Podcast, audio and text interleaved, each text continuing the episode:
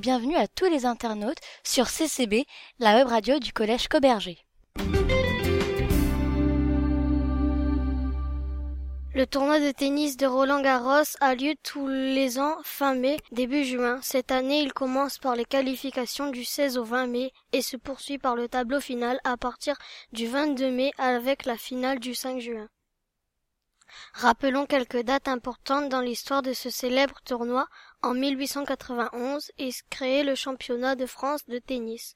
Exclusivement masculin au départ, il s'ouvre aux filles en 1897. La compétition est suspendue entre 1914 et 1920 à cause de la Première Guerre mondiale.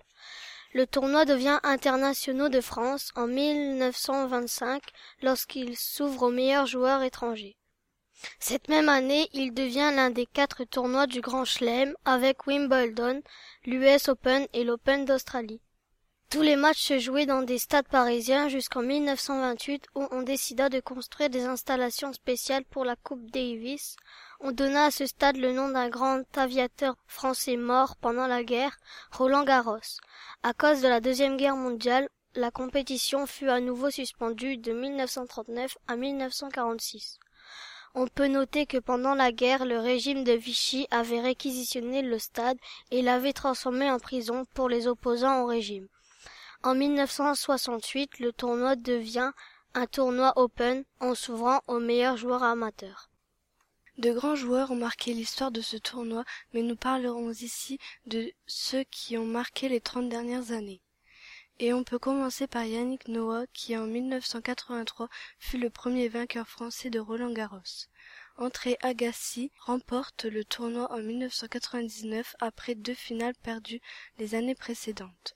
Novak Djokovic est le premier joueur actuellement à atteindre trois fois la finale, mais Roland Garros est la seule victoire qui manque à son formidable palmarès. Nous terminerons par Rafael Nadal qui est le plus grand joueur de Roland Garros avec neuf victoires. Voici les vainqueurs du tournoi depuis 2000. En 2000 et 2001, le Brésilien Gustavo Kuerten. En 2002, l'Espagnol Alberto Costa. En 2003, l'Espagnol Juan Carlos Ferrero. En 2004, l'Argentin Gaston Godio. En 2005, 2006, 2007 et 2008, l'Espagnol Rafael Nadal. En 2009, le Suisse Roger Federer. En 2010, 2011, 2012, 2013, 2014 est à nouveau Nadal et en 2015 le Suisse Stanislas Wawrinka. Le stade de Roland-Garros est un ensemble très important de cours de tennis. Il y en a 24 au total.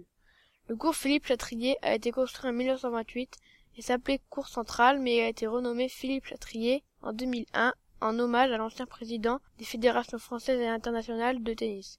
Ce cours peut accueillir 14 911 spectateurs. Le cours Suzanne Lenglen a été construit en 1994 et contient 10 056 places. Il s'appelait Cours A jusqu'en 1997, où il a été renommé en hommage à la première star féminine du tennis, décédée en 1938. Le cours numéro 1 a été construit en 1980 et peut accueillir 3802 spectateurs. De forme arrondie, les noms des vainqueurs du tournoi sont inscrits en haut de ce stade. Les cours annexes sont un ensemble de plusieurs petits stades avec 8590 places au total. Le tournoi de l'année dernière a connu des événements marquants. Chez les dames, Eugénie Bouchard a été éliminée dès le premier tour et Simona au deuxième. Maria Sharapova est sortie en huitième de finale. C'est finalement l'américaine Serena Williams qui, pour la troisième fois, a remporté le tournoi contre la tchèque Lucie Safarova. Chez les messieurs, le multivainqueur Rafael Nadal a été éliminé par Novak Djokovic en quart de finale. Le français Joe Wilfried Songa est arrivé jusqu'en demi-finale, mais il a été éliminé par le Suisse Wawrinka, qui a gagné le tournoi contre Djokovic. On peut espérer voir cette année un Français arriver en finale et, qui sait, avoir enfin un joueur tricolore remporter le trophée. Merci de nous avoir écoutés et n'hésitez pas à faire de la publicité pour CCB, la web radio du collège Coberger. Au revoir et à très bientôt.